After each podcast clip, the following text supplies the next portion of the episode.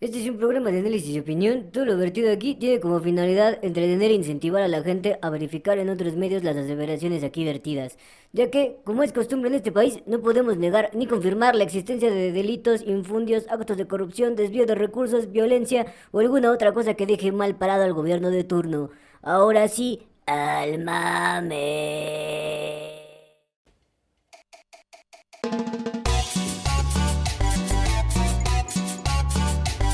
Bienvenidos al único podcast que te habla de política como debe de ser. Al Chile, con Alex Flores y Johamid Bell. Este señor es un fascista. A mí me vale verga. Desde el cielo una hermosa mañana, desde el cielo una hermosa mañana.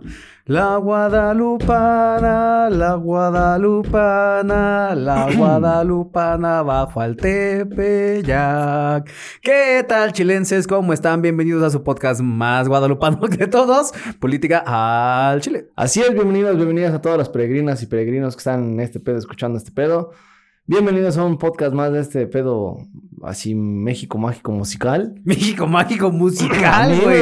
El 3M, güey. El 3M. No México- seas mamón. México Mágico Musical. México Mágico. México Mágico Musical. Hijo de su puta madre. Pues, mágico este pedo, ¿no? Nada más dio tantito y ya.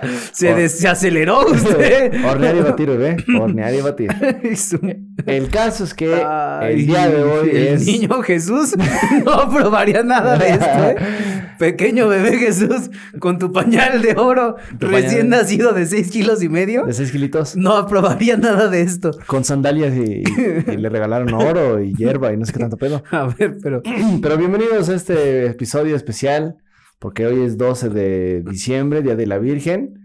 Felicidades a Guadalupe, a Lupita, por su 400 y tantos años, 491 aniversario de 491 aniversario de la aparición que ma- de la Mariana. aparición. la Mariana en el Cerro del Tepeyac, donde se le apareció al indio Juan Diego y le dijo, oye, mira, fíjate que pues, yo soy tu madre acá, este, ¿qué no ves soy tu madre? Ah, y así, Y ya Juan Diego dijo, no, pues sí se parece. ¿sí se parece? Sí, Sí, es, es, es, es prieta. Es Nesa prieta. 2. Es Prieta, es Es Nesa Prieta. 2, Es claro. color Prieta 2. Y le dijo, no, pues mira, hijo, este, pues al Chile necesito que me hagas un campamento chingón. Porque quiero, No, quiero... eso no fue lo que le dijo, Pero, dijo- No, no, no. Pero, Primero le dijo, no, le dijo, a ver, Juan, ¿estás escuchando, papi? A ver, anota, ¿eh? Pero no, no sé leer, patrona. No, no sé escribir. Así hablaba. Entonces, ¿Qué dice Juan Diego cuando la Virgen se le aparece? Es que- pues, le dice, ¿qué onda? Así le dijo. Sí. Le dijo, ¿qué transita, jefa? No, no, no. ¿Qué no. transita, jefa? Juan ¿Qué se le ofrece, eh? Aquí la misión más puesta que chanclas, ¿eh, jefa? Juan Diego habrá sido muchas cosas, pero era de los que hablaba ya recio. Sí, sí, hablaba recio. Ya hablaba recio. Ya hablaba recio. Sí. Ah, decía, ¿qué pasa, doña? ¿Cómo estamos? Buenas tardes. ¿Todo bien? ¿No traen cinco, pues, para mi camión? Así le dijo Juan Diego a la Virgen. Sí, llegó, le dijo, trae cinco pesos. Y pues, la doña, pues, dijo... ¡La doña! ¡No mames, hijo! La doña le, la doña le dijo, no, mejor No le... seas le dijo, no, mejor le doy, no vaya a ser. Y como dijo, mejor le doy, no vaya a güey, ser. la, la doña. Güey, la Así doña. le vas a decir a la Virgen de Guadalupe. Sí, güey. la doña. La doña verga, claro que sí. ¿Cómo? la doña verga. Ahí sí, ahí sí en, esa, en Nahual. Nahual dice. Así se le dice en agua. No, Do- hombre. Doña, doña Vergatl. Ah, alguien nació con ganas de ser cancelada el día de hoy. Mi, mi madre Tonantzin. Así. Mi madre Tonantzin, doña Vergatl. Mi madre Tonantzin, doña Vergatl. Mi madre Tonantzin. Doña Vergatl. No se dice Tonantzin. Sí. Se dice Tonantzin.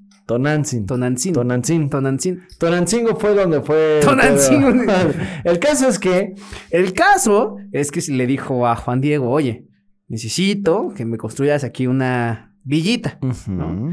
Y ya Juan Diego dijo, bueno, pa- patrona, pues también, ¿no? Así habla, ¿eh? Así le dijo No, Juan Diego. Yo estuve ahí, cabrón. Yo iba con Juan Diego. Ajá. Estaba- íbamos ahí. Yo estaba ahí con mi pana. Y estaba así, pana. es mi pana, güey. pana, el pana. Y entonces Juan Diego dijo, espérame aquí, carnal. Necesito eh, subir aquí algo aquí en el cerro. Y yo dije, no, también, Juan Diego, no te preocupes. Aquí te espero, güey, ¿no? Entonces yo me senté ahí en una piedrita. Y bajó bien alterado mi pana, güey. Bien alterado. o sea, bajó bien asustado. Y dijo, ay, no, no. Había Alejandro. peyote, había peyote. Allá arriba, no, una señora, Alejandro. Y yo, ¿cómo? ¿Qué pasó, Juan Diego?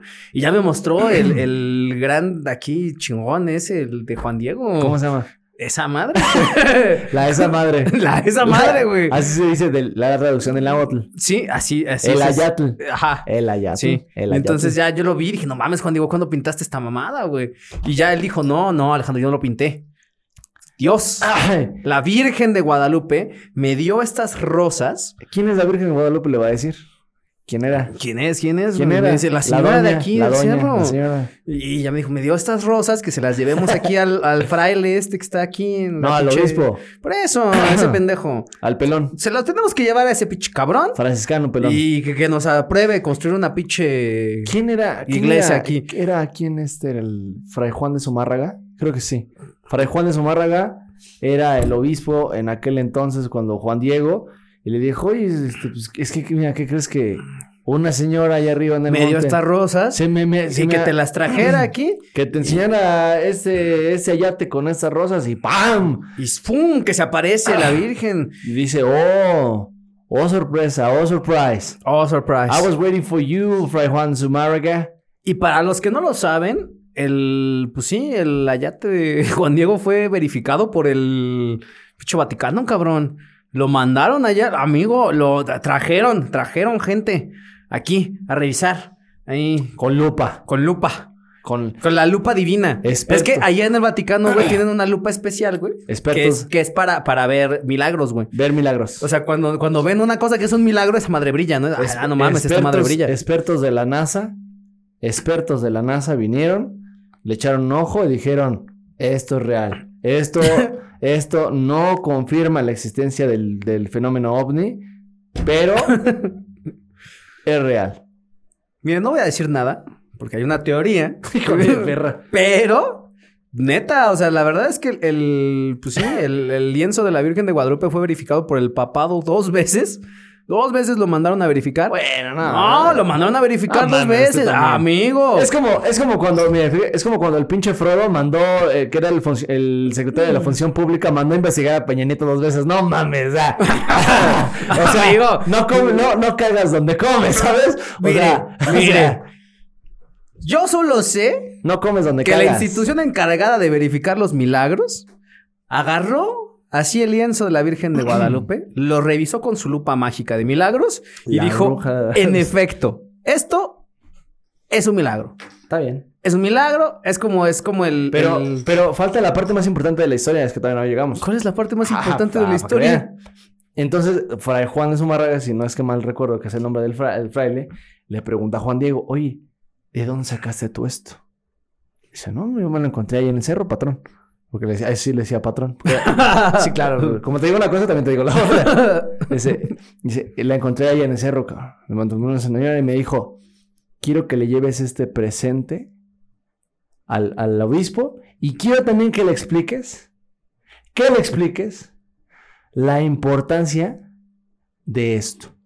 Porque gracias a esto, el PRI va a recibir los colores de su partido. El PRI es, eh, la Virgen es color PRI, si se da cuenta. Sí. El ángel de la, de la Virgen está pintado de los colores del PRI. No es coincidencia, ¿eh? Ahí no está es la coincidencia. Ahí está la imagen. Ahí están las, las alitas del, del pendejito ese que está anda volando. Querubín. El querubín. Ahí anda. Y son colores PRI. ¿Son del color del PRI? Yo, yo no sé, yo nada más le digo, mire, Juan Diego votó, si hubiera estado en ese momento, hubiese votado por el PRI. No, y aunque no hubiera estado, yo estoy seguro que sí votó en alguna de las múltiples elecciones del PRI. Claro, es más, hasta dos veces ha de haber votado Juan Diego. La, la Virgen también votó en alguna una En ocasión. alguna ocasión la Virgen también votó. Y nada más quiero, ahí si nos está viendo la audiencia, eh, felicidades Juanjo. Hoy es un día muy importante para ti y esta fiesta católica. Porque el Santo Juan fue quien encontró y descubrió a la Virgen de Guadalupe. San- el Santo Juan. Pero a ver, Juan. el punto no es ese. Bueno, a ver, ¿qué el pasó? punto es que gracias a esta aparición que ya está verificada por, por Jimmy de Pongámonoslo a prueba. Así es. Él fue y revisó también el, el pinche lienzo y dijo, ah, no mames, esto es un milagro. Y bueno, gracias a eso es que cada año, el 12 de diciembre, amigo. El- 12 la madrugada del 11 para, llegar, para despertarse. El 12 de diciembre celebramos el Día de la Virgen de Guadalupe. Y cientos de miles de peregrinos alrededor de la República Mexicana Y el mundo. y el mundo vienen a darse cita aquí en el Cerro del Tepeyac, en donde ahora ya está construida la enorme Basílica de la Virgen de Guadalupe. Está muy verga esa basílica, ¿eh? Yo una vez fui y está muy verga. ¿Sí? Sí, está bien verga, güey. Es que yo en ese momento tenía una relación con una chica y su Era ferviente. abuelita vino. Era Y- ferviente, pues. a la abuelita, ¿no? Entonces ya fue como de, oye, ¿nos acompañas? Y yo dije, "Eh, bueno, me gusta comer gratis y pues ya fui, ¿no? Claro. Entonces, ya, entonces la gran basílica y millones de personas vienen cada año, vienen de rodillas, desde múltiples estados de la República, en coches, en bicicletas. Los que más me sorprenden son los que vienen a pata, cabrón. sí. Esos güeyes, sí, no, eh, la fe. Hay gente, es la fe, es la fe. Usted mismo lo ha dicho, es la fe. La fe es un depósito de creencias, de virtudes, de lo que quieras, a algo sin importar qué, ¿no? Eso es la fe. La Sin fe, importar qué tan descabellado, No importa. cuántas probabilidades No haya en sé. contra, cuánta No gente hable mal en contra de tu fe. Es importante mantener la fe, amigo. Exacto. Es súper importante mantener ¿Sabes? la fe. Sin importar que 120 millones de mexicanos estén en contra de tu creencia. Tú tienes que creer que Messi va a ser campeón de esta Ah. Copa del Mundo porque Eso- toda la Argentina eso- cree eso. Eso justo, eso, eso es un acto de fe. Claro que es un acto de fe, amigo. Es un, es un, es un, es un dogma de fe. Claro Creer que es un dogma de fe, ciegamente, claro. creer ciegamente, adoptarlo como tal Anulo Mufa. y... no, se chinga. No, si pierde Messi ya chinga su madre. De Anule Mufa. No, ni madres.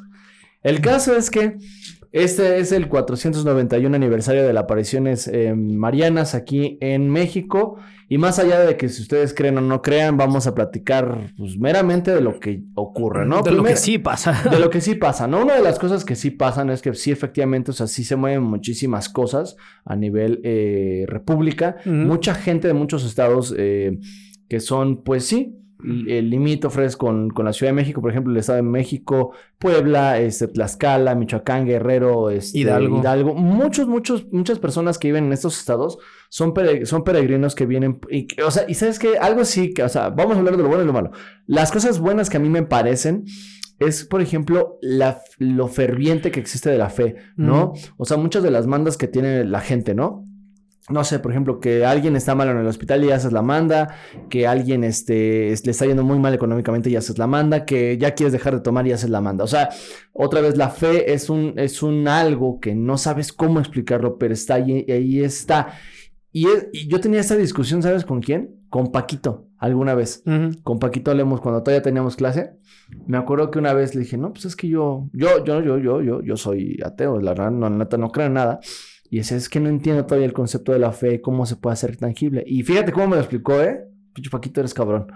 me dice, no, pues yo tampoco. Pero, por ejemplo, me dice que una vez unos güeyes estaban en la revolución y estaban, pues ya, ¿no? Vencidos, acorralados en un pinche, en una pinche trinchera. Y lo único que los salvaba precisamente es un acto de fe que ellos tenían de convicción de poder salir avantes. No porque creyeran, sino tenían la fe de que iban a ganar en esa pinche, pinche batalla a pesar de todas las estadísticas. Lo mismo que está pasando ahorita con Marruecos en la Copa del Mundo, lo mismo. Y entonces ahí es donde se ve reflejado lo, ta- lo tangente de la fe. O sea, no es que realmente exista a lo mejor quizá una, una fuerza superior, a lo mejor sí, no lo sabemos, al menos yo creo que no, pero la gente sí. La cosa es que lo tangente es la, lo, que, lo que la fe es, la lo que llega a ser tangible es la movilización de estas personas. Eso sí, ¿no? Se portan mejor, tratan de ser mejores personas, tienen esta fer- ferviente necesidad de, de reparar todo lo malo que han hecho, ¿no? Esas son cosas buenas. Pero, pues, lamentablemente también hay cosas malas. Claro, también hay cosas malas. Y es que, a ver, siempre, siempre, para los que hemos tenido la suerte, no voy a decir buena ni mala, solo suerte de vivir en la zona norte de la Ciudad de México. Estoy O hablando particularmente En de... alguna de las calzadas que conectan a la vieja México Tenochtitlan. Exacto. precisamente nos ha tocado pues la, la experiencia de vivir cerca de la basílica, ¿no? Hablo particularmente de la delegación Gustavo Madero, que es la principal eh, pues, ¿Zona sí, donde está? La Pues zona de conglomeración, porque ahí está la basílica. Ahí es donde llegan realmente a descansar. Exacto, ¿no? Entonces, todo lo que es, por ejemplo, Cantera, Martín Carrera, eh, Centenario, el área de Montevideo, Ajá. eh, Insurgentes Norte de ese lado, la calzada de Misterios, obviamente, la calzada de Guadalupe, obviamente. O sea, como todo ese, ese cuadrante de la Ciudad de México se paraliza. Claro. Se cierra totalmente, no hay paso. De hecho, incluso las personas que viven en las colonias aledañas a la, a la basílica necesitan tramitar un como un comprobante de que son ahí en caso de que necesiten salir con sus automóviles y que les puedan permitir el reingreso. ¿No? ¿Por qué? Porque lo que pasaba en- durante mucho tiempo, pues es que obviamente llegaban los camiones o las camionetas de los peregrinos y pues buscaban dónde estacionarse, ¿no? Y entonces estacionaban en las calles aledañas o en las colonias aledañas. Esto propiciaba muchas cosas. Por una parte propiciaba la inseguridad de las zonas. ¿Por qué? Porque así como vienen los peregrinos, también vienen hijos de su chingada cola que quieren aprovechar el tumulto de gente para hacer sus pendejadas, ¿no? Y entonces aumentaba el robo de autopartes, el robo a casa habitación, el robo a transeúnte, el robo a los propios peregrinos, porque pues de nuevo es gente malintencionada que dice, va a haber un chingo de gente que se está quedando en la calle ahorita, pues ahorita voy a hacer yo mi pinche, mi pinche aguinaldo, ¿no? Entonces van y amedrentan a los peregrinos, Sí. roban, asaltan, eh, estafan, extorsionan, o sea, de verdad, no tienen idea la cantidad de, de porquerías que luego pasan, ¿no? Sumado a esto, antes tampoco es como que se hacían estos operativos que ahora afortunadamente ya hace un par de, de, bueno, varios añitos ya se hacen de manera más en orden. No tenían zonas específicas para quedarse los peregrinos. Ahora afortunadamente ya hay, ¿no? Ya, este, lo que hacen es que delimitan ciertas colonias, generan un operativo para recibir los camiones, los estacionan, los acomodan, les facilitan baños, ¿no? Baños eh, Portátiles. portátiles, se les habilitan a los peregrinos, porque pues también, desafortunadamente, cuando pues no hay la posibilidad, pues hay personas que deciden hacer sus necesidades en vía pública, ¿no? Entonces, ese es uno de los grandes problemas que siempre ha existido con las peregrinaciones, la cuestión sanitaria, ¿no? Porque la realidad es que las peregrinaciones siempre, siempre, siempre, desafortunadamente, dejan unas toneladas de basura cabroncísimas en la ciudad, ¿no? Pues obviamente vienes con desechables, vienes con botellas de agua, vienes con cosas y pues son cosas que vas utilizando y que vas tirando y que pues hay gente que no tiene la cultura cívica para llevarse su basura, hay muchos peregrinos que sí lo hacen, pero pues no todos y eso genera pues toda una mancha de basura al paso de todas las peregrinaciones. Sí, se hablan acerca de que pues cada año se recogen entre 500 a 600 toneladas de basura Mm. en la Ciudad de México a partir de las peregrinaciones. Entonces, pues estamos hablando de una cantidad choncha para un fin de semana, ¿no? Que es obviamente, ah, bueno, ¿no? Los dos días, ¿no? Que es el 11. Ujú. O sea, hay, hay peregrinaciones que salen, obviamente, de antes, cuando vienen de, pues, de muy, muy lejos, ¿no? Sí, claro, es que también vienen desde Chiapas, desde Veracruz. Entonces, pues obviamente, pues sí priorizas uh, meramente tu, tu, tu, tu backpack, tu, tu, tu mochila, tu, lo Tu que backpack. Así le van a decir los peregrinos. Así le decía la Virgen, oye, Juan, eh, Juan Diego, por favor, eh, yo tienes que tener tu backpack. no tu- sé, digo, tu, tu backpack, tu no backpack para poder llevar eh, no, las flores al, al obispo, por favor. Dijo, ¿what? La Virgen es morena, hijo de su perra. ma- Pero viviendo en el gabacho, culero. Ahora, ahora resulta que vivió en el Gabacho. No sea mamón. hasta, allá, hasta allá llegó la cabrona. Eh, la Virgen María sí le creo que habla inglés porque es güera, pero la de Guadalupe no, amigo. Guadalupe. Guadalupus. Es el, el- el nombre Guadalupe no es mexicano, ¿o no? Eh, sí sabe, ¿no? ¿No? ¿De dónde viene? A ver. Es de latín. Ah, Río de Lobos significa Guadalupe. De latín. Guadalupus. mm, Lupus. Lupus es lobos. mm. Yo no lo inventé, lo inventaron allá en España. El caso es que sí, son como 500 a de 500 a 600 eh, toneladas de basura. Y digo, hay muchos peregrinos que sí recogen su basura, que sí lo siguen. Y es que, bueno, otra vez digo, priorizas tu, tu peregrinación, ¿no? Y dices, pero tampoco estás preocupado como, ay, voy a tirar la basura aquí. ¿Deberíamos hacerlo? Pues, Sí, pero hay muchas cosas en el deber ser que no se necesitan, ¿no? Yo cuando todavía era muy ferviente creyente de, del, del catolicismo, porque he de admitirlo que pues sí, yo tomé eh, estudios bíblicos y la chingada, hice mi primera comunión, todo, todo, todo, todo, ¿no? mucho, algún tiempo de mi vida, inclusive yo, yo quise ser, estudiar en una escuela franciscana, me quise meter al franciscano, me llamaba mucho la atención. Y tuve este, es- esta peregrinación, ¿no? Me fui una vez caminando a, a la, a la basílica y una vez en bicicleta, la verdad, ¿no? Quería vivir la experiencia, digo, no mames, es padre, ¿no? Y durante esa experiencia hubo cosas que yo no explicaba, ¿no? Por ejemplo, las caminatas, ¿no? La vez que me fui caminando, tampoco era como, yo ya venía pesadillo, ¿no? Ya me había sobre, sobre- ya me iba sobre Tlalpan y llegaba hasta el, hasta allá. No es una eh, distancia cuantiosa, ¿no? A comparación de otras personas que sí vienen de muy, muy lejos. Pero lo que sí me di cuenta mucho en el camino es que hay mucha gente que sí les ayuda. O sea, que por ejemplo, pues te dan agüita, te dan comida, te dan Hershey's, te dan este eh, eh, fruta, lo que sea. O sea, la gente lo da de corazón y es parte de su manda, es su parte de su pago que tienen con la Virgen, ¿no? Por ejemplo, fuera de mi casa, eh, hace muchos años había un señor ahí que tenía unas aspiradoras y la chingada, y cada 12 siempre les da comida, siempre. Allá no, ya no tiene su negocio ahí, pero siempre viene. Si el día me dijo, alguna vez me platicó que el día que ya no vaya a poder él estar, sus hijos y sus hijas van a estar ahí dando esta mano. Entonces, mueve muchas cosas el 12, sí, efectivamente, ¿no? O sea, sí mueve en esta cuestión. Ahora, otra de las cosas malas también, por ejemplo, que podríamos pensar sobre las peregrinaciones, como bien lo habías mencionado, son los robos, ¿no? Ahorita me acordaba precisamente de lo que les llega a pasar en carretera, no en ciudad, ¿eh?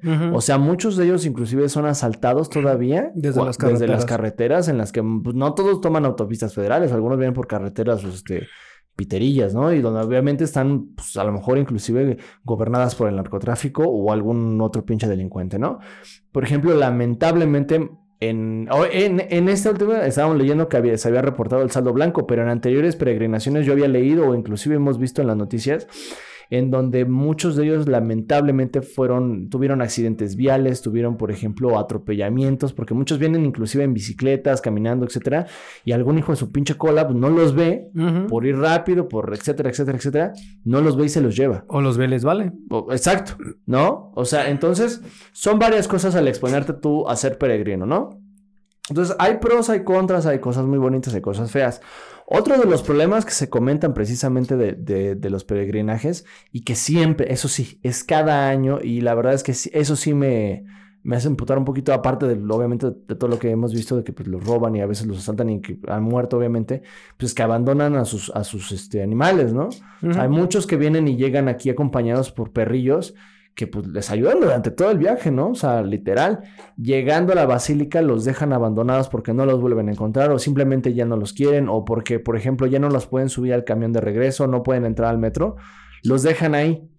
Entonces, por ejemplo, ahorita tenemos una, eh, es, este fin de semana fueron contados entre 150 a 200 perros, los cuales fueron eh, abandonados en las inmediaciones de la Basílica de Guadalupe, ¿no? Y esto es año con año. Claro, y es que además también en este tema de los, de los perritos, lo que tenemos que considerar también es que sí, hay muchos que tienen a sus perros y vienen con ellos, ¿no? Y que desafortunadamente se extravían, porque también tenemos que recordar cómo son las peregrinaciones, o sea, vienen echando cohetes, vienen echando música, vienen echando desmadre, Sí. y pues eso también es un, pues un ambiente estresante para los animales, ¿no? Sí, Incluso sí, ya se había dicho desde hace ya varios años que se iba a tratar de prohibir o de limitar el uso de la pirotecnia en la peregrinación precisamente por las afectaciones a las mascotas. Me y al acuerdo medio hace- ambiente también. Y al medio ambiente también.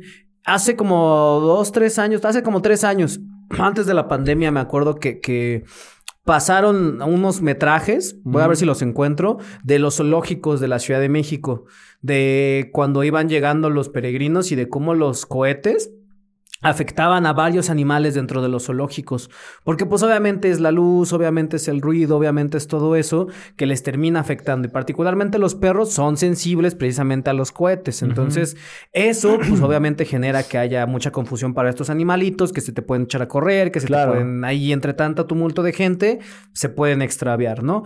A eso hay que sumar a los animalitos, a los perritos que sí son callejeros, pero que vienen acompañando las peregrinaciones porque Claro. otra vez, o sea, son personas, vienen comiendo, nunca falta el, el que, pues, para ver al perrito de la calle y le Sí, da de da, comer. da, le da. Y pues el perrito va siguiendo la peregrinación porque pues se va alimentando de lo que la gente va dejándole de, y demás cosas, ¿no?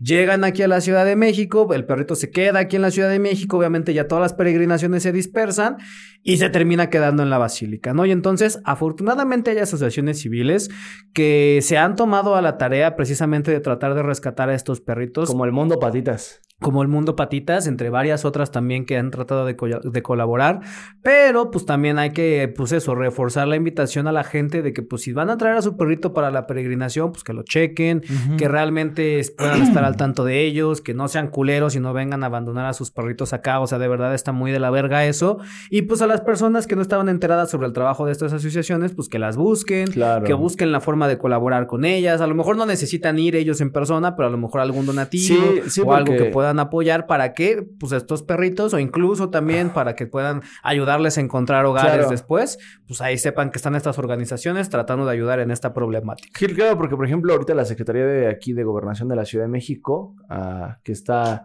este Martí Bates, eh, dijo que pues en esta ocasión, este año 2022, se registró un saldo blanco. O sea, Mm. no hubo pérdidas humanas. Ay, hasta cree, hasta cree usted que en años electorales van a de- decir de saldos. Hoy quiero creer. Ese es mi doc- o sea, ese, ese es mi dogma de fe. El caso es que no hubo, pero por ejemplo, yo ayer, yo ayer me fui caminando un ratito porque sí, quería ir viendo, ¿no? O sea, es- la verdad es que yo sí fui a caminar. Digo, ya no lo hago por, por fe, meramente lo hago como una, una situación como, inclusive como de desfogue, o sea, como de, de una catarsis. La verdad es que lo encontré como una catarsis y fue muy sana, la verdad. Me dio mucho gusto ver eh, familias que iban eh, con niños, que iban, eh, pues sí, este, caminando, a la gente que les ayudaba. Mucha gente también, inclusive algunos vecinos, por ejemplo, les dieron bolsas para recoger la basura. Muchos de la, mucha de la queja, por ejemplo, sobre Tlalpan, que es donde yo, yo, yo, llego, yo, yo vivo, es que justo, o sea, dejan, dejaban muchísima basura. O sea, no le voy a, no le voy a mentir, ahí donde vivimos, pues muchas veces nos tocó inclusive limpiar pues, la caca, la calabaza, la miada y otras cosas, ¿no? Entonces, mucha de la queja de la, gente, pues era la, la, ba- la basura. Muchos vecinos salieron ahora a dar bolsas para que recogieran la misma basura. El, la misma Secretaría de, este, de aquí de la Ciudad de México. Luego, luego, como a las 2 o 3 de la mañana, empezaron ya a limpiar. Ahora, a- ahora sí, en años anteriores no se hacía. Este, no se limpiaba, se dejaba hasta, hasta después de que ya llegaran los de limpia y conserva. Entonces, eso era, ¿no? Entonces yo me fui caminando con muchos de ellos. Llegamos ya hasta casi allá por Avenida de los Misterios. Ya después ya yo me retaché. Pero este, pues sí me dio mucho gusto ver mucha gente que pues sí venía de, de varios lejos, ¿no? Ay- Ayer iba platicando con un morrillo, ¿no? Y le digo, ah, porque me dice, no mames, esos pendejos que. Ah, porque hay otros güeyes que sí nada más van en moto y ah, rápido llegan y es putiza, ¿no? Y me dice bien emputado, me dice, no, esos pinches perros, me dice, esos güeyes no valen la pena, que no vienen ni caminando, no tienen esfuerzo, nada más van a- al, al pedo, ¿no? Y porque su queja del morro me dice, es que esos güeyes vienen tomando, drogados y la chingada, o sea, como te digo una cosa, te digo la otra, ¿no? Entonces había varios güeyes que estaban tomando, ingiriendo, pues, con bebidas alcohólicas ahí en la calle, este, pues venían, algunos venían ya drogados, etcétera, etcétera. Y digo, pues, otra vez, no estamos diciendo que esté mal. Está mal tomar en la calle Es ilegal. es ilegal. No está mal drogarse. Está mal que estés manejando una moto y vengas drogado. Eso está mal. La cosa es que digo, bueno, esto sucede, ¿no? Como te digo una cosa, te digo la otra. Y bueno, ah, para peregrinos, pues va a haber muchos años. Creo que es una tradición, pues sí, emblemática de la ciudad. Yo creo que del país en general. Como hay otros centros marianos en el, en el mundo. Eh, por ejemplo, en Juquila, en, este, en Oaxaca, Está la Virgen de Juquila. Allá también se le rinde de este, pleitesía y tributos. Se va a ver a la, a la Virgen de Juquila y no mames, esa, esa sí está lejecillos, ¿eh? De Oaxaca, por ejemplo, llegando a Oaxaca, Oaxaca ciudad, de allá todavía son como unas ocho horas. Ocho o diez horas en camión. No está, tan, no está tan fácil llegar.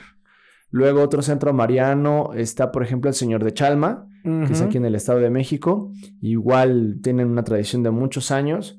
Otro centro mariano, o bueno, este eh, católico en, la- en México, es el señor, el Cerro del Cubilete. No, el señor del, el que está en, en- está en, Gua- en Guanajuato. se supone que su iglesia es la que parte a la mitad a México. ¿Sí, ¿sí sabe? No. O sea, México, ves que está en la- una, una latitud así y una latitud así. Entonces, si tomas a México de península a península y lo partes a la mitad, queda exactamente en Guanajuato. Y esta, esta iglesia está entre... ¿Cómo se llama este pedo? Entre... Creo que es San Miguel de Allende y Querétaro, algo por ahí. Entonces está ese centro. Y hay, así como es, hay otros, ¿no? Pero digo, la, la fe es la que realmente mueve las montañas. La gente es ferviente, eh, temerosa de Dios, algunas, algunas todavía. Y pues llegan a hacer estas peregrinaciones donde pues sí son años, meses. Ah, ¿sabes cuál se me estaba yendo? ¿Cuál? Hay otra tradición que ahorita está muy bonita. La del niño pa. Ya le había contado al niño pa. No. Es de un niño en Oaxaca. No, en serio, el niño parece un niño. Sí, es un niño en no cabrón. Es un niño aquí en, perdón, en Oaxaca. Es un niño aquí en Xochimilco, Ajá. que es un niño hecho como de carrizo. Es Ajá. una figura de un niño Jesús que está hecho de carrizo. Ujú. Y un hay, niño un- Jesús. hay una cola como de 200 años para que te puedas albergar en tu casa. ¿Cómo? Haz de cuenta que la tradición es que el niño pa Ajá. te colma de bendiciones, ¿no? Entonces tú tienes, tú eres como el mayordomo en esa ocasión. Entonces, tú tienes que durante un año hay como una, un periodo de fiesta en el que recibes a toda la gente que quiere ir a tu casa y tú le das este comida, bebida, etcétera, etcétera, ¿no? El niño pa es, es un niño así de carrizo, una figura de Jesucito, y durante todo ese año tú tienes que atender a la gente.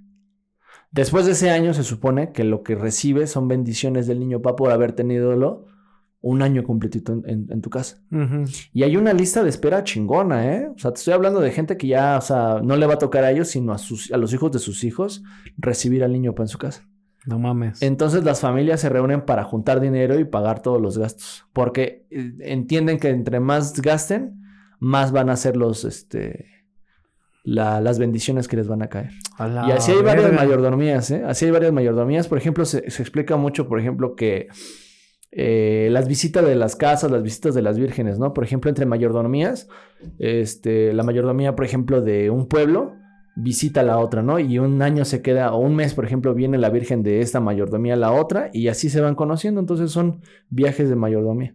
Y las puedes recibir en tu casa también. Las vírgenes y así.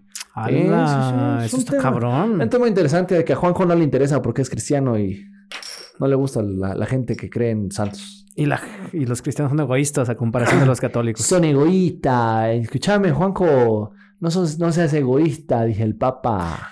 Bueno, amigo, lo siento por Juanjo, porque afortunadamente uno que puede tener la libertad de decir que el Diogo está en el cielo. claro, claro. Yo no sé, Juanjo, ¿eh? Creo que estás rezando al Dios equivocado. Dios, yo te pedí, yo te pedí el mejor jugador, no que vinieras a jugar vos con la Argentina. Juanjo le está rezando al, al Dios equivocado. Juanjo, Pero sigue rezando por Messi, Juanjo, por, por cualquier cosa, ¿sí, no? Juanjo, Juanjo no le está rezando al Dios dinero, que es el más importante. Pero bueno, hablando del Dios dinero, amigo. el Dios dinero ahora se portó muy mal, ¿eh? Ahora el Dios dinero se portó muy, muy mal. Me he portado muy mal. Así le hizo el Dios dinero. Pero a ver. ¿Quién es el Jan Girard de esta noche de Taladega de Ticketmaster, amigo? Amigo. Ah, ¿Cómo le de ahora vamos a platicar? Porque, mira, ¿usted fue el qué? ¿El viernes? Yo fui el viernes. Usted fue el viernes al concierto del Conejo Malo. Yo fui a ver al Babuni el viernes. El Baboni el viernes. El Baboni, ¿eh? Aquí está la pulsera para que digan, ay, no mames, sí fue. Enséñalo, enséñalo bien así. eh, ahí, ahí está, ¿eh? Ahí está. Ya no prende porque pues no la he hackeado, pero se puede. Bueno. Usted fue el viernes al Baboni. Ujú. Usted salió de su casa a las ¿qué horas? Yo salí de mi casa como a las tres, tres y media. Tres y media. Llegó a casa de su amiga. Como a las cinco y media, seis. De su, a la casa de su amiga. Después fueron al concierto. Llegamos allá como entre siete y media y ocho. Y estaba usted, usted, Mariana, su amiga, nuestra amiga, la amiga, su prima de Mariana. A ver, estábamos dos amigas de mi amiga. La prima de mi amiga, la amiga de la prima de mi amiga, mi amiga y yo. Cuatro. Se- seis, güey. ¿Seis? Sí. Ah, eran seis. Sí, A éramos la seis. verga. Sí, a ver, otra vez. Sí, ya seis. Las dos amigas de mi amiga. Seis, sí, La seis. prima de mi amiga. Ajá. La amiga de la prima de mi amiga. Ajá. Ajá. mi amiga Sí. y yo. Bueno, hubo seis personas. Seis individuos, así Cien es. indi- individuo, un individuo y cinco féminas. Es lo mismo. Eso. El caso es que usted, ¿a qué hora sale de la casa de ellas? Al concierto. El punto es que estábamos ingresando al Estadio Azteca por ¿A ahí. qué horas? Ah, nosotros salimos de allá como a las seis y pico, seis y Seis y pico. Llegó al Estadio Azteca. ¿A qué horas? Como a las siete y media andábamos por Siete ahí. y media. Ingresó al Estadio Azteca. Como a las ocho y media. Es decir, desde que llegó... desde que llegó al Estadio Azteca, el ingreso del, ya del, del concierto, ¿cuánto ocurrió? ¿Como media hora? Más o menos me tardé media hora desde que llegué hasta que entré. ¿Sabe cuánta pinche gente se quedó un día antes para poder entrar al pinche concierto?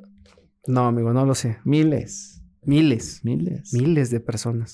Miles de personas estuvieron ahí y no sufrieron media hora como usted. No, yo no sufrí, amigo. Yo estaba con una michelada que una chica muy amable de las micheladas San Benito, Patrocínanos. gracias, eh, me dio con gomitas. Eso. ¿Ve?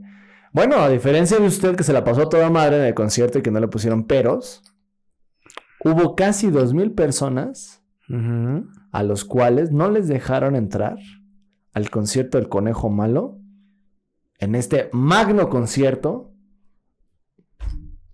organizado por Bob Bunny, donde se puso todas las canciones, dígame las canciones de Bob Bunny. Uy, amigo, si le Dígamelas. contara, no vamos a acabar el día de hoy. Ya, diga la chingada nota. El caso es que pues, dos mil personas casi no, no entraron allá con Bad Bunny y esto fue pedo de Ticketmaster. Completito, fue el pedo de Ticketmaster. El que se encarga de vender los pinches boletos duplicó los pinches boletos. Duplicó los boletos. Es decir, usted tenía la entrada, no sé, 9501. Mm. Existieron dos boletos, 9501, Ok. para ese concierto. Ok. Entonces, cuando uno entraba, entraba en 9501. Mm. pasaba chingón y todo, pero cuando llegaba el duplicado, decía, no, pues es que tu pinche boleto no pasa porque Ya entraste. Ya entraste. Claro, a ver. Para los que no saben, para los que no entienden, para los que no están captando lo que estamos diciendo, el fin de semana precisamente se hizo pública la noticia de que Ticketmaster sobrevendió los boletos para ver a Bad Bunny en el Estadio Azteca. ¿Ok? Ahora, ¿qué significa esto de sobrevender? Pues significa que hay cierto aforo en el Estadio Azteca. Así es. No vamos a decir que son 60 mil personas. Órale, pues. ¿no? 60 mil personas para ver a Bad Bunny. Entonces tiene 60 mil boletos individuales. Así es. Pero Ticketmaster muy chingón dijo, ¿y si imprimimos más? Y si hago un bochecito. ¿Y si hago, si hago un extra? Porque pues nunca falta el que se enferma, al que castigan sus papás, el que pierde el boleto, los que cancelan su compra, la chingada, ¿no? Ok, entonces vamos a hacer un bonche extra por cualquier cosa, ¿no? Para que la, para que que la Azteca esté lleno, ¿no? Entonces sobrevendieron los accesos al, al estadio. Entonces, ¿qué significó esto? Que se generaron boletos duplicados, justo como comentabas. Y entonces, cuando llegaban dos personas que tenían el mismo boleto, ¿no? Pues se le daba acceso a la primera que llegó y a la segunda se le decía que su boleto era falso. Que había sido clonado, que ya había pasado alguien con su boleto y que la chingada, ¿no? Claro. Ahora, ¿cuáles fueron las problemáticas que yo les puedo comentar? Yo que estuve ahí en el Estadio Azteca. Usted fue peregrino ahora de ya. Ahora yo, yo estuve allá, ¿no? Con la fe de entrar. Se logró. ¿eh? Cuando le rezas al Dios correcto, todo Ya- pasa. ¿Ya ves, Juanjo? Dios dinero. Entonces, punto número uno. Se cerraron las- los accesos del Estadio Azteca porque, pues, muchas personas que tenían boletos legítimos y que los estaban retachando, evidentemente estaban expresando su malestar, ¿no? Claro. O sea, obviamente, si a mí lo único que me dices, no, pues tu boleto es falso, no, pero yo lo compré, no, pues me vale verga, es falso, que no sé qué, que la chingada, pues obviamente te vas a alterar. ¿Por qué? Porque obviamente lo que la gente quiere es una resolución. O sea, quiere que le des alguna forma de solucionar la problemática. Les estaban diciendo, les vamos a regresar el dinero. Y había muchos que decían, güey, es que yo no quiero el dinero. Yo, quiero quiero, entrar al pinche Bunny". concierto. Yo gasté para entrar a un concierto, cabrón. ¿No? ¿Fue el mejor? Sí, fue el mejor, ¿no? Pues es que sí fue de los más grandes, güey. Machonchillo. O sea, sí estuvo cabrón. Pero en cuestión de espectáculo estuvo chido. Estuvo chingón. Ha estado, a ver, ¿cuántos usted cuántos pinches conciertos ha ido así chonchos? Puta madre, güey. O sea, ¿Más cabrón que en el EDC? No, es que es, es- el IDC es un festival, güey, no es un Por concierto. eso, por eso, pero digo, o sea, me refiero equiparando la cuestión de, de producción. Ah, no, o sea, obviamente en producción van a ganar los festivales 10 de 10 veces, güey. Sí. Pero, por ejemplo, de, de conciertos así en específico, yo creo que sí se cuela en mi top 5, güey. Fácil, güey. Pero es que también mi top 5 está muy viciado, amigo. En primer lugar está Luis Miguel, porque yo amo a ese hombre, pero... ¿Quién más? Luego. Primero está Luis Miguel. Ajá. Luego estaría cuando fui a ver a Panteón Rococó a su 20 aniversario. Ok. Luego estaría Bad Bunny. Luego estaría Metallica cuando fui a ver a Metallica. Ok. Luego estaría Santana cuando lo fui a ver, pero cuando lo fui a ver al Ángel de la Independencia. Uf. Sí, claro. No, y ustedes dirán, ¿por qué está Bad Bunny arriba de Santana? ¿Qué pinche blasfemia estás diciendo? Pues es que Santana, sí es la pistola, es la verga Santana, pero pues la verdad es que no traía gran, vamos a decirlo así, este, pues escenografía, Producción, ni nada. producción, no, no traía mucha producción, nada más, o sea, realmente verlo a él ya es un espectáculo, Pero. pero no traía nada más. Un, un chanchito más, ¿no? Y bueno, Luis Miguel porque yo amo a ese hombre, pero esa es otra historia. Entonces, la verdad es que estuvo muy bueno el concierto. Fueron pues entre tres horas y tres horas y media de concierto. O sea, yo creo que sí ha sido el más largo al que yo he ido. Concierto de una sola persona individual. Trajo bastantes invitados. Trajo como a siete u ocho invitados. ¿A quién traía? Trajo a... Ay, ¿cómo se llaman los güeyes que pusieron a encuerarse morras ahí en el Flow Fest? ¿A Carol G? No, ella ¿A no Bellaca? encueró a nadie. No, no, claro que no. Ellas no encueraron a nadie. ¿A quién? Bueno, hubo dos güeyes que creo que son Joel y Randy. ¿Los guapayazos? No mames. bueno, trajo a esos dos, güey. Trajo a Cés, trajo a Chencho Corleone, trajo a Bomba Estéreo, trajo varios. Uf. Entonces, la verdad es que en tema de invitados estuvo muy bueno. Las canciones, el repertorio estuvo muy bueno. O sea, cantó canciones viejitas, canciones nuevas. nuevas. O sea, en espectáculo también estuvo muy chingón. La verdad es que desde adentro del Estadio Azteca sí se veía lleno. O sea, yo vi luego las fotografías que estaban rondando por ahí de que estaba vacío. No. La realidad es que ya en el show, en el desmadre, se veía Poca lleno. madre. Lleno el pinche Estadio Azteca, ¿no? Entonces, de ese lado sí valió la pena para las personas que pagaron el precio normal del- de la venta del boleto, porque ese es el otro tema del cual vamos a hablar ahorita, que es la reventa de los boletos. En la reventa de los boletos, los boletos de Bad Bunny se llegaron a cotizar hasta en 50 mil pesos. Los de VIP Playa, ¿no? Entonces, hay que tomar en cuenta varias cosas aquí. Por un lado, tenemos el negocio de la reventa de los boletos, porque esos boletos de VIP Playa costaban como 9 mil pesos. Originales de Ticketmaster, así el precio de la pantalla, costaban como 9 mil bolas, entre 9 y 10 mil pesos. Pero si tú to- tomas ese boleto y lo revendías, estaban entre 50 mil y entre 35 y 50 mil pesos. Claro. Entonces, primero está todo el negocio de la reventa que ya se ha denunciado de parte de Ticketmaster. O sea, ya muchos son muchísimas las personas que se han quejado de que Ticketmaster tiene ciertos convenios con revendedores precisamente para poder ejercer Inflar- estas, inflar estas... el precio de los boletos. No, ni siquiera para inflar el precio de los boletos, sino para generar toda una serie de ganancias secundarias a través del negocio de la Eh, reventa. ¿no? Y entonces, por ejemplo, hace algunos meses se hizo famosa una chica, creo que fue para el Corona Capital, que se hizo famosa la nota de la morra que tenía quién sabe cuántos cientos de boletos Ah, para sí. el Corona Capital y que cuando le preguntaban qué pedo, ella dijo que tenía convenio con Ticketmaster, ¿no? Y que de ahí sacó tantos boletos. Sí. Y pues la pendeja lo publicó en sus redes sociales, la gente obviamente se emputó con ella, Ticketmaster dijo, ay no, yo no, no la conozco, quién sabe, y según la iban Sí. a demandar, pero ya nunca se supo Sí, nada y es que más. justo, por ejemplo, si vemos la situación, ahorita la Profeco precisamente estuvo hablando de este pedo el Ricardo Sheffield, que es el director de la Profeco, en entrevista con Ciro Gómez Leiva, estuvo comentando que tuvieron el caso para el caso para el día viernes Ujú. aproximadamente 1600 boletos aproximadamente. Ya ya o sea, de personas que ya fueron, "Oye, ¿qué pasó con tu boleto?" y la chingada, De ¿no? personas que fueron identificadas con esta problemática de los boletos clonados. ¿no? Entonces, por ejemplo, a esta base de la, a esta base, por ejemplo, de que hay una corrupción en Ticketmaster donde revenden, por ejemplo, tan solo 1600 boletos, ¿no? Vamos a, a- a pensar otra vez en el, en el caso de hace rato, ¿no? El, el boleto así de enfrente, ¿no? Que era El a lo mejor general. el general y yo, que rondaba entre los 5000 y cuál. Entre los 4 y los 5 mil pesos creo que andaba. Vamos a cerrarlo en 4500, ¿no? Vamos a dejarlo en 5 porque creo que estaba más caro, la verdad no me acuerdo. A ver, saque su esa porquería. güey. El calcula- Esa porquería, güey. la, la, la, la calculadora, la calculadora. Claro, claro, la calculadora. Ajá. A ver. Es que esta porquería, la estaba pensando en esta porquería. Ajá, ya, ya está la porquería Ya, ya, lista. ya. Hablamos de 1600 boletos. Por, por 5 mil varos, cada uno de ellos. O sea, nada más, ¿eh? Nada Estamos más. hablando de 8 millones de pesos. 8 millones de pesos de 1.600 boletos a 5 mil pesos. 8 millones de pesos. Ujú. Nada más.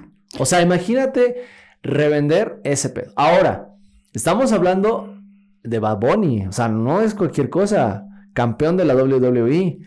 El más, el, el, el, el- Salió en la película de Brad Pitt. Salió, en la, en- salió en la pinche película de Brad Pitt. Y va a ser eh, héroe de Marvel. Va a ser héroe de Marvel. Va a ser villano, ¿no? ¿Héroe o villano? Ah, creo que villano. Villano de Marvel.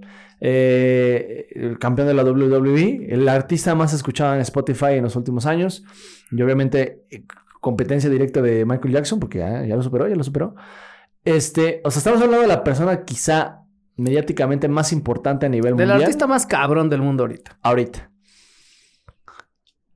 Por ende, si tú quieres verlo, a su show, a todo lo que pedo, 5 mil pesos para una reventa es poco. Es poco, claro. Ahora, vamos a ponernos, vamos a ponernos todavía más fantasiosos. Hablamos del, de la, ahí, por ejemplo, de los boletos, ¿no?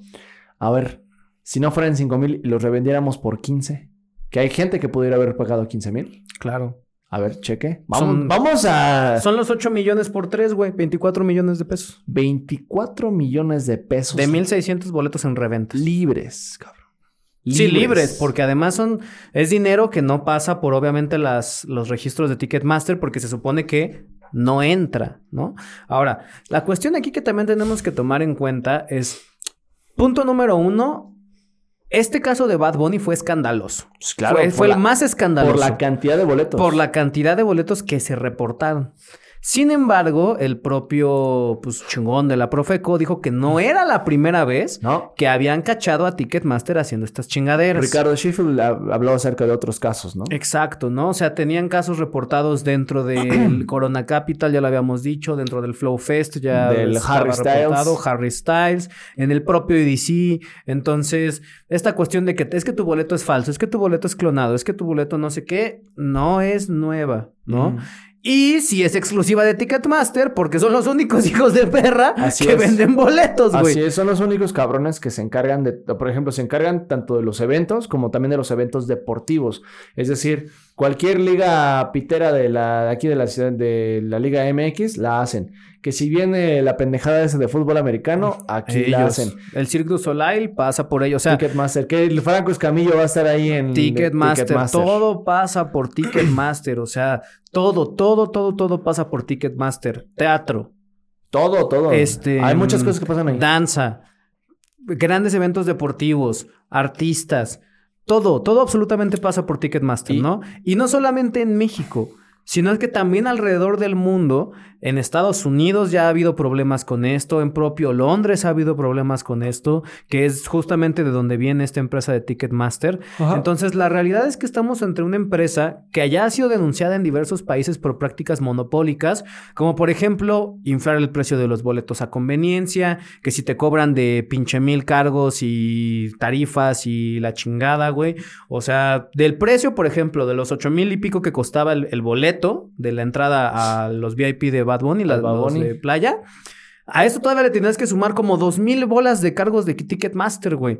Que por sus huevos te lo cobran, ¿eh? O sea, según ellos es la tarifa Por- que ellos cobran por la plataforma y el servicio y no sé qué. Pero por sus huevos ellos deciden cuánto porcentaje del boleto te cobran. Sí. Y más aparte te cobran que el segurito por cualquier cosa. Y más aparte que si lo los quieres pierdes. imprimir tú o si los quieres llevar en no sé qué. Más aparte te cobran una tarifa por el quién sabe qué chingados. Es decir, te fácil te, te andan clavando un 50% Del costo del costo del boleto entre tarifas y pendejadas que te quieren meter Y- ahí, güey. Y, y es que justo, por ejemplo, este Ricardo Sheffield, quien es el director de la Profeco, hablaba acerca de que, por ejemplo, eh, dices, no, pues vamos a ver, darles una putiza a estos güeyes, ¿no? Y él dice precisamente que en México, como tal, no existe algo, una- o sea, la empresa como tal eh, o representante de Ticketmaster a nivel México. Sí, no hay un CEO regional. No hay un CEO region- regional. Dicen, entonces, ¿cómo nos arreglamos con esos putos? Dice, no, pues es que ellos tienen como tal las operaciones en Inglaterra, de donde es esta mamada, pero con quien nosotros nos tenemos que arreglar es con los abogados. Con de el la- departamento de la- legal. El departamento legal de la empresa Ticketmaster que opera en México. Entonces, híjole, ¿A quién le voy a cargar el muerto? Ahora, eh, el mismo director de la Profeco también en esta entrevista hablaba de que a la gente que acudió se le va a tener que hacer el reembolso de su boleto íntegro, más aparte un 20% Ujú. más por, ahora sí que por, por manchado el Ticketmaster. O sea, le van a regresar, por ejemplo, su inversión de 5 mil pesos más un 20% más, que serán como unos mil. No, Mil, mil bolas más. como mil bolas, ¿no? 6 mil. Pero digo, o sea, más allá de que, vale, te regresan tu dinero. No es, ese, no es realmente la frustración de que te regresen el dinero, no. Sino la es la frustración de la perdida. experiencia. O sea, eh, ver a un artista de esta talla, no mames, el espectáculo, eh, verlo con otras miles de Pues sí, personas. o sea, simplemente lo que representa, ¿no? Sí. O sea, de nuevo, estamos hablando de que es el artista, que a quien le guste o no le guste Top, su música, top, top. es el artista más grande de ahorita. El más ¿no? grande de todos los tiempos. Y amigo. el simple hecho de haber dicho, pues yo estuve ahí, ¿no? Además en el, en el concierto el más grande de todos, porque además era cierre de gira, güey. Sí. O sea, se vino a cerrar la gira aquí en el Azteca. Era el estadio más grande donde se había presentado, de todos los estadios en donde había estado. O sea, pues sí, eh, representa algo, Sí, ¿no? y sea- obviamente el haberte quedado fuera de esa experiencia por algo que ni siquiera es tu culpa, por una pinche empresa ahí culera, güey. O sea, no, Pues, puedes, es- no es- pudiste haber escuchado el... Yeah, yeah, yeah, Amigo, escuchar eso en vivo es diferente, te Yo da otra sé, vibra, amigo. sé. Pregúntele a la chingo amiga si no le dio otra vibra cuando estaba ahí viéndolo de frente. Y entonces- Así. Pues la realidad es que ya se inició también una acción colectiva en contra de Ticketmaster, Sí. porque eso también es algo que la Profeco está invitando mucho y que nosotros los Sí. invitamos mucho. Se le, ya se le hizo... le- Se les... Se, les, este, Se le está invitando a las personas afectadas por esta situación de Ticketmaster a que se sumen a la acción colectiva. Es como una demanda colectiva en contra de Ticketmaster. Justo, justo. Para precisamente que se hagan responsables de la situación. La Profeco también va a ver la cuestión de la multa que se le va a cargar a la empresa. Incluso el propio Ricardo Sheffield decía que la, la multa podía llegar incluso hasta un 10% del total de las ventas de todo Ticketmaster En el año. en, durante un año. Eso podía ser, llegar a ser el monto de la Y, multa. eh, Además, eso si Ticketmaster no se podía pendejo, ¿no? Sí, o sea, eso por una multa. Una. O sea, estamos hablando de que Ticketmaster debe varias, güey. Sí, sí, o sea, sí. si las personas que han sido afectadas por Ticketmaster a lo largo del año en diferentes eventos, en diferentes arenas, en diferentes espacios, se ponen las pilas y se organizan y participan de estas acciones colectivas en contra de la empresa, pues se puede generar algo, ¿no? Y obviamente, bueno, en Estados Unidos ya estaba reportado también el caso de que se están abriendo investigaciones y juicios por prácticas monopólicas allá, precisamente para disolver Ticketmaster en diversas empresas Es que... es para que- generar competencia y para poder empezar a atacar esta problemática que pues realmente se ha volvido toda una mafia del entretenimiento. Es que, pues, no mames, ¿te imaginas perder, haberte perdido el Titi me preguntó? Amigo, yo, ¿En yo, vivo? yo me hubiera emperrado mucho si me hubiera perdido el Titi me preguntó. No, yo la verdad iba para escuchar a Yonaguni. Uf. Yo iba por Yonaguni y la, se disfrutó bien. Amiga, me contagiaste de gripa, pero... No, O- Así como le digo una cosa, le digo la otra. Te digo una cosa, te digo la otra. o virus del, del perro del infierno. Bueno, ya valió la pena, ¿no? Fui a ver, fui a ver al Bad Bunny.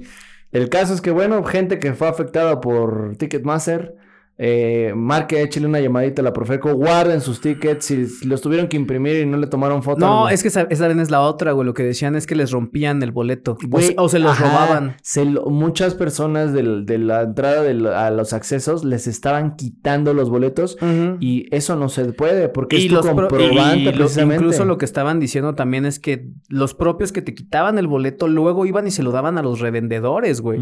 Para seguir haciendo caldo choncho. O sea, yo ya sé, ya sé que este boleto no va a pasar, pero pues de todas formas se lo doy ahí a un revendedor. pendejillo que... ahí- Ajá, y que ese güey lo mueva y ya me da yo, a mí un bar y yo te doy a ti un bar y pues la persona ahí queda estafada. Y como fue boleto de reventa, pues como la armas de a pedo, ¿no? Claro. Porque esa es la cuestión también con los boletos de Bad Bunny. Hubo mucha reventa, mucha, mucha reventa. Entonces hay mucha gente que no va a poder reclamar porque no fue la persona directamente afectada. Es Y- decir, y- y- Juan Pérez compra el boleto y ese boleto termina siendo clonado, pero se lo revendió a Pedro Pablo, ¿no?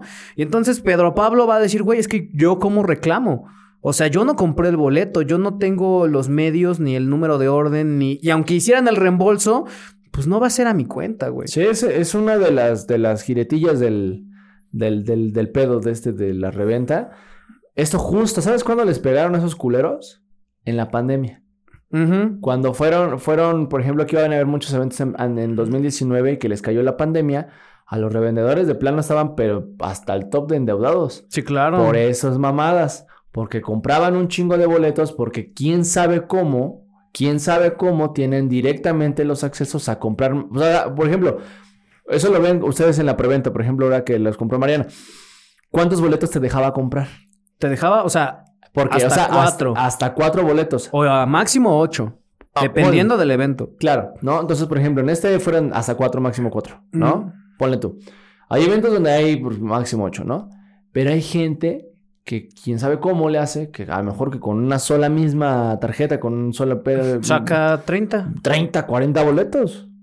Y es una inversión, por ejemplo, por boleto, o póngale un eventillo piterillo, así algo... Pues, por ejemplo, con lo que pasó ahorita apenas en el Pal Norte. O sea, los VIP costaban el más baratillo, la primera fase costaban entre 7 mil y 9 mil pesos. 9 ¿no? mil pesos. 9 Por, bole- por, por abono, ¿no?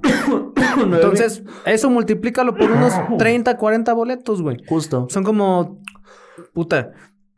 9 mil por 30. Si son por 3, son 27 mil. Agrégale un cero, como 270 mil. 270 mil pesos. Tan solo por la orden. Sí. Ahora, si esos los quiere revender a 15 mil pesos, digo, es legal todavía, unos 15 mil pesos para un boleto VIP.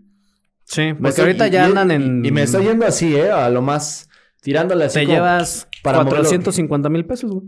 Invertí 270 mil, me, voy a me voy a sacar cuánto? Menos 270 mil. Te quedan 180, güey. ¿Sí? Pues sí, es un, ¿Salió? es un negocio, o sea, es un negocio a final de cuentas. Y el problema precisamente es que este negocio pues, sobrevive a la se- costa y expensa de Ticketmaster, Sí. que ahora se vio que incluso ellos hacen eso, ¿no? Porque también se había reportado que los mismos días del concierto, es decir, el mero 9 y el mero 10, en la página oficial de Ticketmaster se liberaron boletos. Mágicamente. Ya estaba todo sold out, ya estaba hasta la madre, ya estaba lleno. Y gracias a San Benito se abrieron boletos ese día. Yeah, yeah, yeah, Y al final hubo gente que compró y que entró ese día, hubo gente que no, hubo gente que, que se quedó fuera, hubo mucha gente que lloró, le marcaron a Claudia Sheinbaum a preguntarle y decirle, ay, es que no puedo entrar Claudia. Y Claudia dijo, no, es que ah, ya, porque esa es otra. ya lo habíamos buscado para Mira, que viniera al Zócalo y dijo que no. decir muchas cosas de Claudia, pero Claudia, hashtag es Claudia, intervino para que inclusive Bad Bunny pudiera tocar gratis en el Zócalo. Pero pues nada, ya Benito dijo, mira, ¿sabes qué? Yo ya estoy muy cansado, el- ay, voy a descansar este año. Yo Y ya no di- te alcanza, hija, el Chile no te alcanza. No importa, que hipoteque la Ciudad de México, no hay pedo, que venga Bad Bunny gratis. Amigo, primero Marcelo Ebrard va a llevar a BTS a su fin, a su cierre de gira de campaña presidencial antes que. Pero no se puede, ¿no? Sí, ¿por qué no? No, por ley. ¿Qué? No se puede. No puede que. Si se supone que Belinda no debió haber cerrado a AMLO en el la Esto es. México, tampoco se mame usted. No. ¿De cuándo acá seguimos el libro? Varias veces. El caso es que, bueno, así aconteció este BTS pedo. en el Azteca con Marcelo. Así aconteció, así aconteció este pedo en, en- en- Ticketmaster. Esperemos que pues, la gente otra vez marque a Profeco. Oye, Profeco, yo así tal, tal, muéstrenle su número de orden y la chingada. ¿Sabes qué me dio mucha tristeza?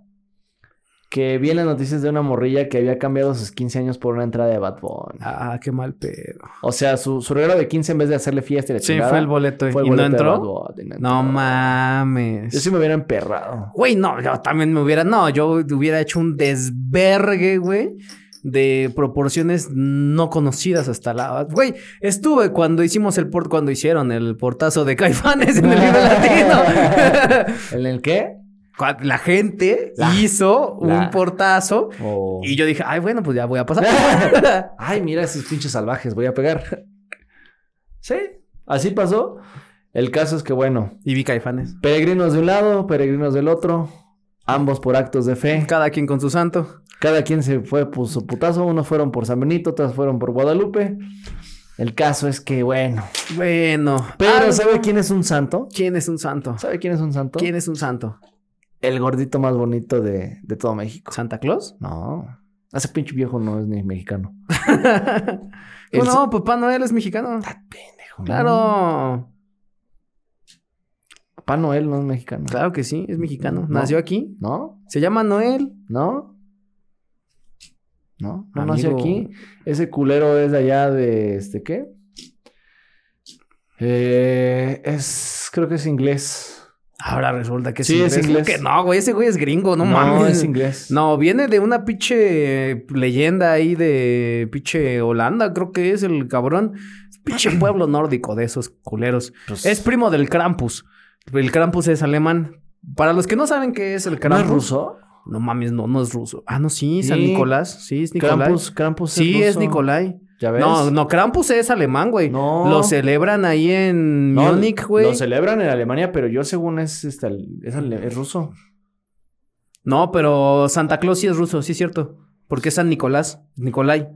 ¡Hala! Aquí entrándole duro a las clases de lingüística. Gracias, Marenco. Pero, ¿quién es el San Nicolás del cine mexicano, amigo? Ay, amigo. Totoro-san. Totoro-san. Totoro-san, el gordito más bonito de... El niño más bonito. Ah, ese es su hijo ese, güey. El Sí, gordito. güey.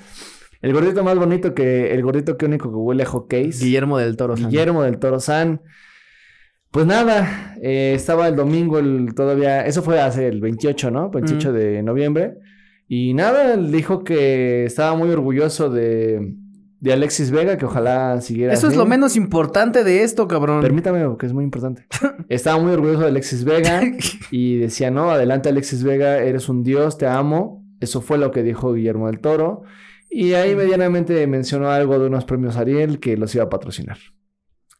Pero lo más importante de esa nota es que habló acerca de Alexis Vega. Usted se está mamando, pero de verdad no entiende Alexis cuánto. Vega necesita estar en el Chelsea. Es lo que necesita En el este país. Chelsea, güey. Güey, había notas que dicen que lo están buscando para el Chelsea. En yo el digo- Chelsea. Yo digo que está bien. Güey, la película Gol se está haciendo realidad. Es un acto de fe. ¿Eso usted? Eso es un de fe. El caso es que... Fue la que van a tener los Arieles de que Guillermo del Toro los patrocine, ya que estamos viviendo una de las crisis económicas más grandes para el cine mexicano. la es. Asociación Mexicana de Artes y Ciencias Cinematográficas está en crisis económica desde hace ya tres años que el gobierno federal que les ha recortado el presupuesto de manera constante y reiterada a todos los fideicomisos que apoyan precisamente la AMAC y que, pro- y que pues, apoyan también a la producción de cine nacional. Es Así decir, es. La razón por la cual no hemos visto tantas películas como en algunas otras ocasiones, porque a ver, mucha gente, y esto, esto también lo decía Guillermo del Toro, esto sí lo dijo Guillermo del Toro. También dijo lo de Alexis Vega, cabrón. No lo dijo así, hijo de su Así man. Entonces, algo que sí dijo Guillermo del Toro También dijo lo de Alexis. Porque es que chivas. muchas de las veces de las, de las críticas que se hacen al cine mexicano es que dicen, ¡eh! ¿Otra vez? ¿Otra película de Omar Chaparro y Marta Higareda? ¡Ya vimos No Manches Frida 7! Así dice. ¡Siete! Entonces, lo que dice Guillermo del Toro es, esa gente es ignorante.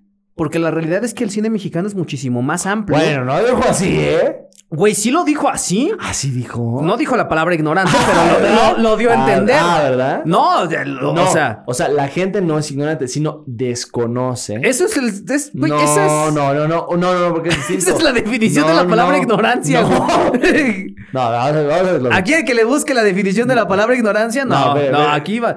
Ah, Porque una cosa es ignorar, o sea, de que tú que no lo conoces. No, no, no, no, no. Porque ignorar es que de plano tú tengas una, una decisión ferviente de ignorarlo. No seas mamón. Y Ese es el pendejo, Y desconocer es que no tengas conciencia de aquello de lo que no conoces. No, usted, pero sí, sí, recio. Yo estoy defendiendo, Recio. yo estoy defendiendo a Guillermo del Toro aquí porque no mames, no, puedes ser ignorante en la, en la radio. Claro que puedes decir ignorante en la radio, amigo. Amigo. Bueno, ¿estamos en la radio? Sí, en un podcast Claro que se no. narra por teléfono. Pero bueno, ¿Ya lo encontró? no, no he encontrado el tweet. ¿Ya ve?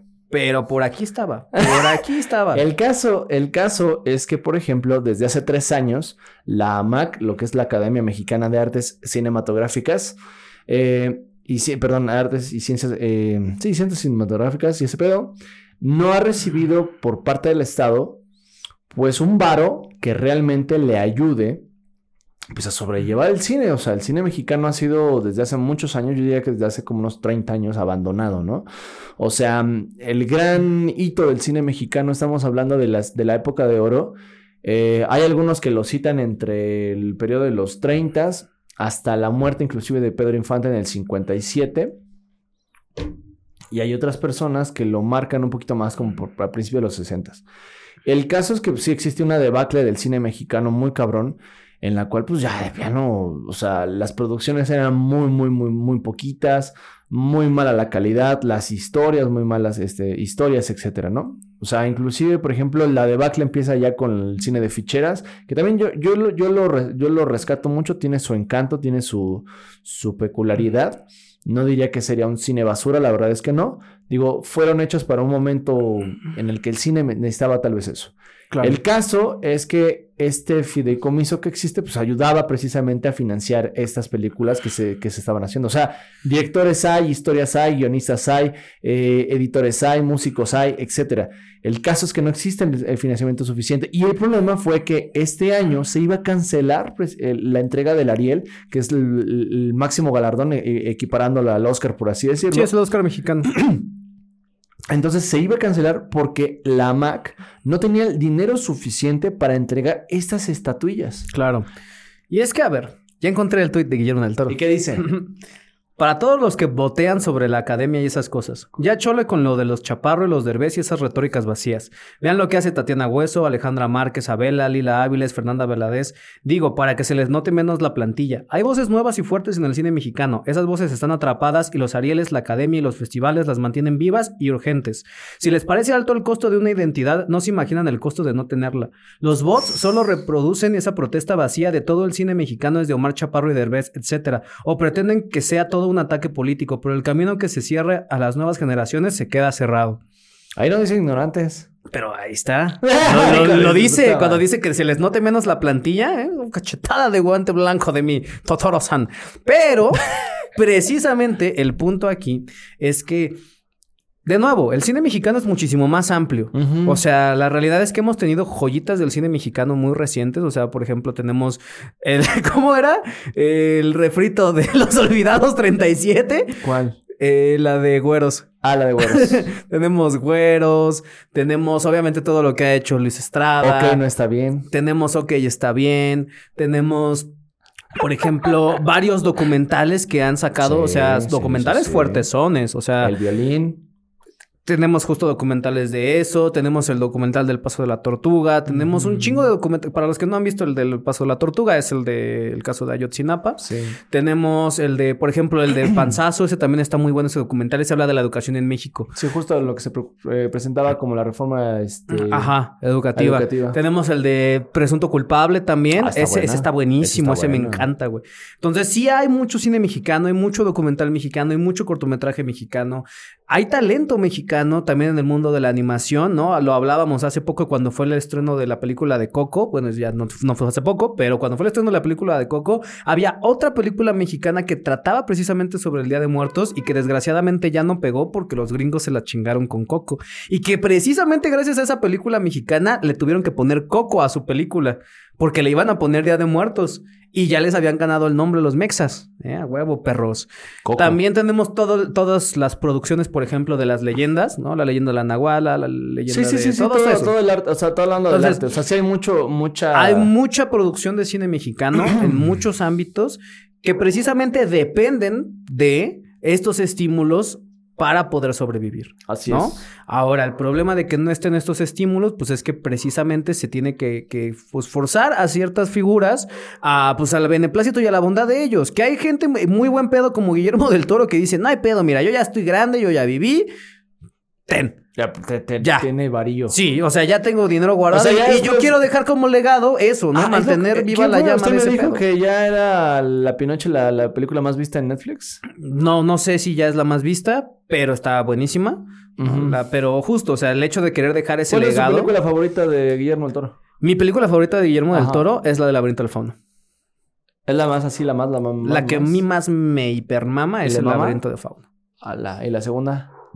Yo creo que Pinocho. Sí. Sí, está buenísima.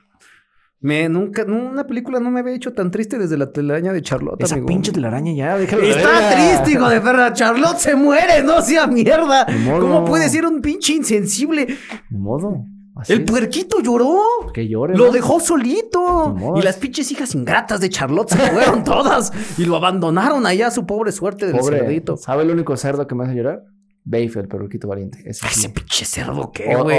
Tiene secuela el pendejo. O tronquitos. Tronquitos me hace llorar también. Ay, este güey en, la de, hora- en la hora de aventura. Mi película favorita del toro.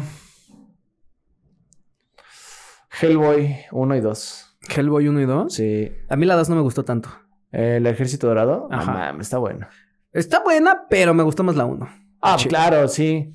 Y hubiera estado mejor que le hubieran dejado a él hacer la, la tercera película. Mm. Y ya, o sea, no mames, no que ya, la- cerrar esa madre. ¿Sabe por qué? O sea, la película de Hellboy de 2018-2019 la fue, dire- fue di- codirigida creo que por el mismo creador de Hellboy.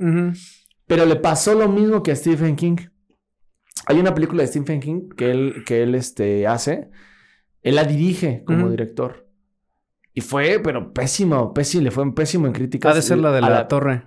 eh, no me acuerdo ahorita. Sí, fue donde se supone que los pinches, este, como aparatos este, electrónicos reciben vida y ese pedo. Le fue muy mal en, en- críticas. El caso es que cuando un director tiene, digamos, esta, esta magia de llevar a la, pantalla su idea de algo. Y, el, y por ejemplo, no siempre los, los, los escritores, o sea, los que hacen este pedo, los libros, etcétera, etcétera, lo imaginan, a lo mejor no, no tienen esa, ese salto, esa, esa facilidad de un salto, ¿no? Hay pocos que a lo mejor sí, pero uno de estos es, es- es Guillermo del Toro, ¿no? Por ejemplo, a Kubrick, ¿no? También le pasa con, con- cuando The Shining, ¿no? El, el director de, la- de The Shining quería hacerla y ese pedo y dijo, no, eres un pendejo la chingada. No le gustó precisamente como este Kubrick había hecho la... a- Pero pues, es una The película. Shining, pero es una No chingonería mames, de claro, Shining, sí, güey. ¿no? El resplandor. Y, y esto pasa, ¿no? Entonces, Guillermo del Toro, a mí me mama, esa, El Espinazo del Diablo también me gusta. El Espinazo del Diablo.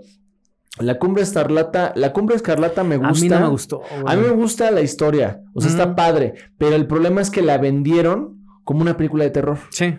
Ese fue el problema, porque entonces tú ya te das como una idea, estás, o sea, ya estás Sí, esperando predispuesto a algo. otra cosa, claro. Entonces no, no, no, te de- no, te, no te deja, este, o sea, salir como de esa encasilla que te vendieron al sí, principio. por ejemplo, la de cuentos para decir en la oscuridad. Esa está muy buena. Esa también está muy Está buena. muy verga. No, esa está muy, muy verga. Sí. Pero justo, o sea.